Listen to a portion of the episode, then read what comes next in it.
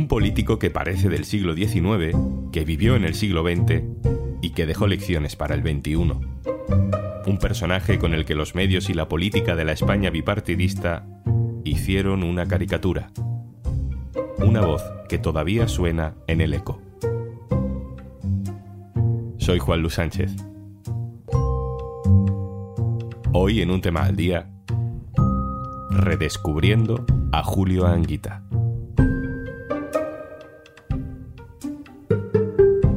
Una cosa antes de empezar. Hola, Juanjo de Podimo, otra vez por aquí. Oye, ¿todavía no has probado nuestra aplicación Podimo? Entra en podimo.es barra al día porque te regalamos 60 días gratis. Dos meses gratis para escuchar los mejores podcasts y audiolibros. En Podimo. Os voy a pedir una especial atención, porque queremos decir cosas sopesadas, rotundas, yo diría que incluso fuertes, pero serenas y tranquilas.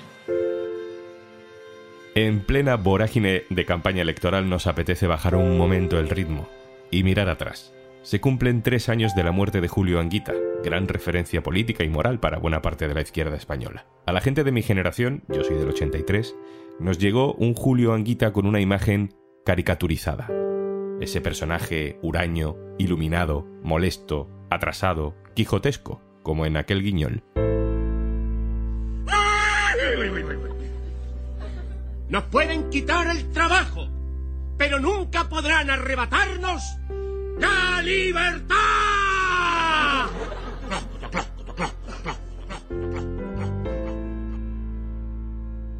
Con el tiempo, afortunadamente, otras voces, otros periodistas, otros medios de comunicación nos han ayudado a entender mejor lo que Julio Anguita trataba de explicar.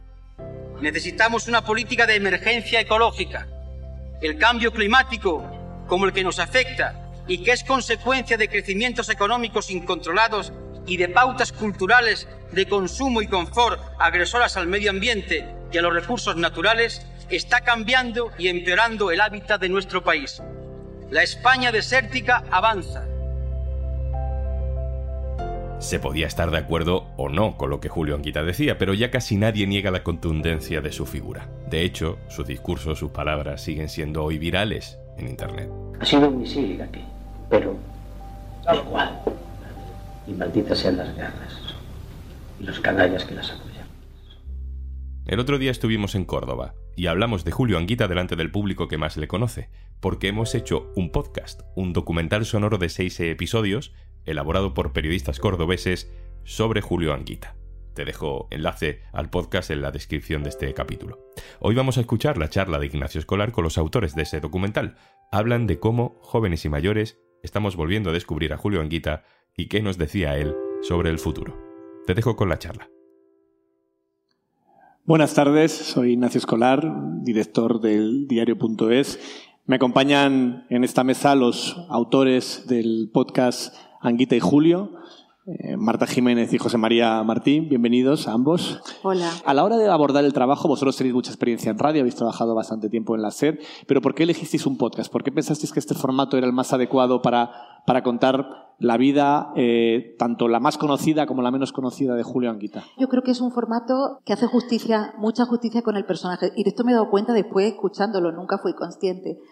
Anguita tuvo una capacidad oratoria Sí. tan maravillosa. Creo que el podcast se adapta mucho a la cantidad de mensajes orales, a esa oralidad de Julio Anguita, que creo que se puede disfrutar con más matices en el podcast, o está en mi impresión. Ahora que hablas de, de la voz de Anguita y de la capacidad de la oratoria de Anguita, habéis, para este podcast habéis accedido a mucho material inédito, poco conocido. Por ejemplo, su discurso de despedida del Ayuntamiento de Córdoba en 1986. Vamos a escuchar un fragmento. Cuesta trabajo decir adiós, pero en estos momentos me engañaría yo mismo y os engañaría a vosotros si pretendiese seguir manteniendo un ritmo de trabajo que afectaría no solo a mi salud, sino que iría en perjuicio de la labor municipal.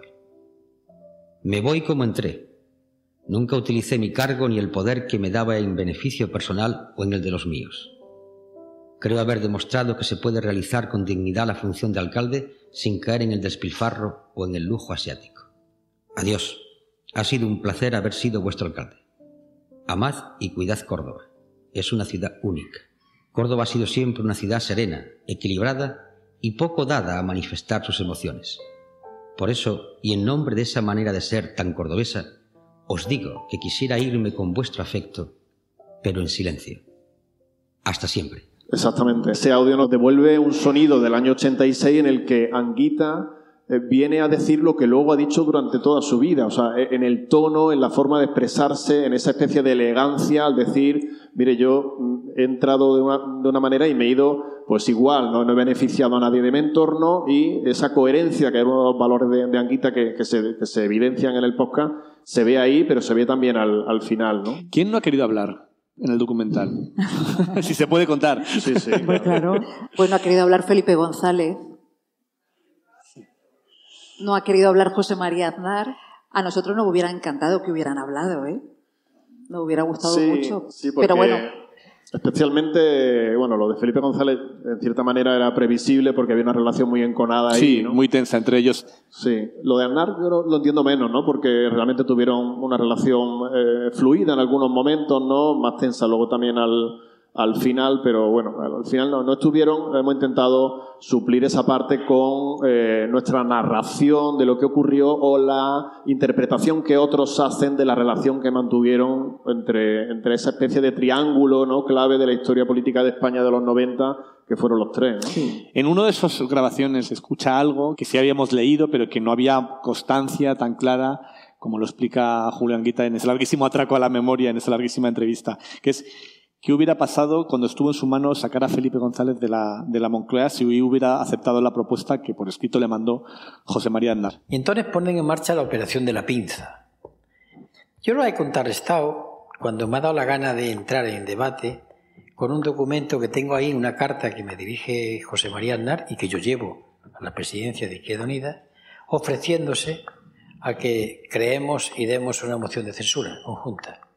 Él se compromete a que no va a gobernar nada más que mantener el Estado día a día y convocar elecciones inmediatamente. La respuesta es que no, se le argumenta. O sea que si hubiéramos querido, a Felipe lo quitábamos de en medio. Hubiese sido una locura, pero lo hubiésemos hecho. Hubiésemos quitado a Felipe de en medio, Pepe y nosotros, pues teníamos suficientes diputados. Vamos a escuchar otro fragmento de audio, que es eh, un, un retrato muy breve, pero muy, yo creo que muy, muy preciso que hace Iñaki Gabilondo sobre Julio Anguita. Lo recuerdo como una especie de aguerrotipo de tiempos anteriores, o sea, como si el viejo parlamentarismo español, el más noble parlamento español, el pensamiento progresista más, más, más macizo de la vieja, vieja masonería, el viejo pensamiento ultra abierto del pensamiento libertario, los, las corrientes que venían más frescas del pasado, hubieran dejado un delegado en el, en el parlamentarismo presente, ¿no? Y hubiera ahí un, un, un ser de, de otro tiempo que venía con los valores de siempre. Yo creo que es, es, uno de los políticos que está siendo recordado con más respeto por parte de toda la clase política por razones de pura talla. Talla personal, profesional, humana y ética. ¿no? Una persona de otro tiempo, de otro parlamentarismo. ¿Cómo explicáis ese, ese, ese salto entre un político de otro tiempo, haciendo mía la definición de, de Iñaki Gabilondo, al mundo que, que evidentemente es lo más opuesto al parlamentarismo que puede existir, que es la, la democracia líquida de las redes sociales y, y, y, de los zascas en Internet? Yo creo que es que lo auténtico permanece, ¿no? Yo creo que tiene mucho que ver con la autenticidad de, del personaje. Yo creo que Julio Anguita era antipostureo total y, y, y, bueno, estas palabras de Iñaki, la verdad es que flipamos, eh, mm. porque lo entrevistamos sin saber muy bien por dónde saldría Iñaki. De hecho, nada más verlo nos dijo, me llevé muy bien con Anguita. No sé si decir que fuimos amigos, pero fuimos muy cercanos y hablábamos con frecuencia. Esto ya nos sorprendió, ¿no? Porque eh, Iñaki Gabilondo en aquel entonces, en los años 90, era buque insignia del grupo Prisa, el grupo mediático más crítico con Julio Anguita. Entonces, claro, José María y yo estábamos con la boca abierta escuchando estas palabras porque además creo que hace una descripción fantástica del personaje y aparte nos ha dado mucho juego porque estamos muy de acuerdo en ver a la figura como alguien con un pie en el siglo XIX, con una vida en el siglo XX y que permanece en el siglo XXI. De hecho, si hay alguna tesis en este podcast es eso, ¿no? Y desde mi punto de vista creo que la autenticidad de Julio Anguita es la que hace que hoy día haya una guerra en Ucrania y la gente comparta en sus muros de las redes malditas sean las guerras, la frase famosa que pronunció, o que cuando, mm, no sé, se desborda el precio de la vivienda o de los alquileres vayan a algún discurso de Anguita, o que cuando ocurrió lo de la Troika todo el mundo se pusiera a hablar de Maastricht. ¿no? Es evidente que por muchos vídeos que haya de otros políticos, no diré nombres, pero cualquiera puede imaginar alguno de ellos, pues su discurso no, no, vuelve a la vida, ¿no? Y en el caso de, de Julio, sí, eso es una de las tesis que mantiene eh, el podcast. Otra de las tesis sería pues el, el que trascendió como una persona coherente y en eso hay unanimidad, ¿no? Y la gente lo observa y más allá de esas incoherencias que todos tenemos, él tuvo ejemplos claros y muy concretos, incluso en su ámbito más personal, de, de, esa, de esa, coherencia. En, en, el podcast habláis mucho de la parte de Julio, es decir, de los aspectos más desconocidos para la opinión pública, pues, por ejemplo, eh, su ascendencia familiar eh, conservadora, o su afición por el dominó, o por la copla, o por la Semana Santa. Eh, ¿Cómo era ese Julio distinto a la Anguita que, que casi todos conocen? Es verdad que Julio fue una persona muy celosa de su intimidad, pero tengo la sensación de que Anguita se comió a la persona de Julio en una cierta etapa de su vida, pero Julio volvió a ser Julio en esa última etapa, en la que vuelve a Córdoba y en la que se reconcilia con muchas cosas y evoluciona, como dice su hija Ana también en el podcast, empieza a darse permiso, porque Julio Anguita no solo decía cuáles eran esos valores, ni cuál era su ideología, ni lo aferrado que estaba ella, sino que lo demostraba predicando con el ejemplo en muchas cosas. Y creo que Anguita fue una persona muy pasional en, en muchos terrenos de su vida, algo que, que, la gente no sabe, muy vital, muy disfrutar de, de sus amigos, de, de, de, las cosas que le gustaban y a la vez pues llevando una vida bastante sencilla y bastante austera. ¿Qué habéis descubierto que no pensabais o que no conocíais cuando empezasteis a trabajar? Bueno, en mi caso, el, en lo político, eh, ¿cómo se conecta su discurso con el ahora? Cuantísimos paralelismos, cuantísimas similitudes. Es verdad lo del discurso profético eh, del que se hablaba de Julio y que algunos lo veían como, bueno, como un iluminado y él siempre decía, no, no soy ningún iluminado, simplemente estudio. Es que yo soy político y me pagan para que estudie, para que lea, para que, que, que sepa por dónde va a ir la realidad. Y en la parte emocional, yo me he hecho bastante fan de la última etapa de, de Julio Anguita más o menos desde que se viene a Córdoba, fallece su hijo, cómo transforma a Julio Anguita esa pérdida del hijo, mm, a mí me ha emocionado eh, darme cuenta cómo ese hombre supo perder algo tan increíble como, como debe ser la pérdida de un hijo. Había perdido también estar en la primera línea política sí. a causa de la enfermedad, que creo que también debió ser un golpe importante para, para él. Y creo que Julio Anguita supo perder con mucha dignidad, con mucha vitalidad y sin nunca tirar la toalla. En vuestro podcast reveláis muchas anécdotas pequeñas, eh, pero que tienen mucho valor porque son anécdotas que te dan un poco el retrato del personaje, fuera ya completamente de la vida política, sin ningún tipo de recriminación posible por parte de nadie. En las pequeñas cositas se demostraba cómo era auténticamente. Vamos a escuchar un último audio, que es cuando Yayo Herrera explica una conversación en la que asistió con su mujer, con Agustina, hablando exactamente de, cómo la, de cómo no se podía aprovechar la popularidad eh, o los privilegios a los que podía haber accedido por ser quien era. Estábamos un día en Córdoba y vamos a salir a cenar fuera. Y entonces era tarde y era un sábado. Y dice Julio, dice, es posible que no haya mesa, ¿no? Y entonces le dice Agustina, llama y pregunta si hay, ¿no? Y entonces Julio le dice, no, no, llama tú, le dice Agustina, dice, porque si llamo yo, la van a sacar aunque no la haya. O sea, era una conversación entre los dos. Yo estaba en la habitación de al lado y la estaba oyendo, ¿no? Te quiero decir ese punto que no es impostado, pero es una persona que en su vida cotidiana, o sea, no, quiso hacer uso jamás de ningún privilegio. Y para mí eso es de un valor tremendo, ¿no? Y te señala hasta qué punto te tienes que autovigilar, porque es muy fácil hacer uso de los privilegios sin darte cuenta, ¿no? Llama tú porque si no va a haber mesa aunque no la haya. ¿Qué más anécdotas eh, no conocidas habéis descubierto trabajando en este podcast? Hay, hay un montón, eh, pero eh, creo que esto que cuenta Yayo es imbatible, aunque sea una anécdota muy pequeña, Yo creo que a Julio Anguita ha sido el primer político que yo he visto haciendo cola en el Gran Teatro de Córdoba como el resto de los mortales. Y este hombre lo veías haciendo cola en el mercado, haciendo cola en el teatro o donde fuera, y esa autovigilancia de la que habla Yayo Herrero, pues es que creo que conecta perfectamente con los valores que siempre defendió eh, eh, Julio Anguita y que se aplicó a sí mismo. O, su decisión de, cobrar su pensión como maestro en lugar de su pensión como exdiputado, ¿no? Que eso ya no es una anécdota. Otra de las cosas que se cuenta ahí no es que, Julio vivió en muchísimos pisos, muchos también de, alquiler, y que su patrimonio era un Seat León hasta que dejó de tenerlo y un ordenador, ¿no? Era, era lo, que, lo que tenía, ¿no? Pero en esa decisión otra vez se vuelve a ver la coherencia de, de, la persona, ¿no? Y también el intento que hizo de que la diferencia entre una cosa y la otra fuera a actividades sociales y el Congreso le respondió con un documento diciéndole que no había manera burocráticamente de, de arreglar aquello, ¿no? Vamos a dar paso ahora a las preguntas de, de todo el público que aquí hoy nos acompañáis.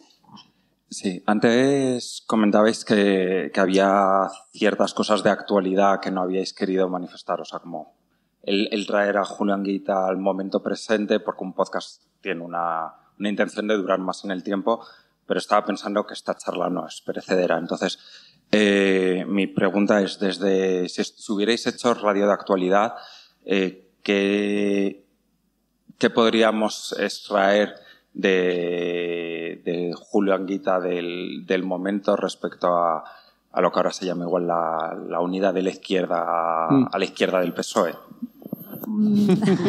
es una buena pregunta.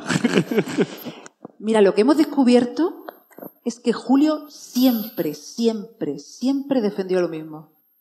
Desde los años 80 que él eh, coge el coche y se va por los pueblos de Andalucía y monta aquello de convocatoria por Andalucía, que de alguna manera nació a la vez que Izquierda Unida, Julio Anguita promovía justo eso, la unidad de la izquierda, pero la unidad de la izquierda desde una base amplia, desde un frente amplio.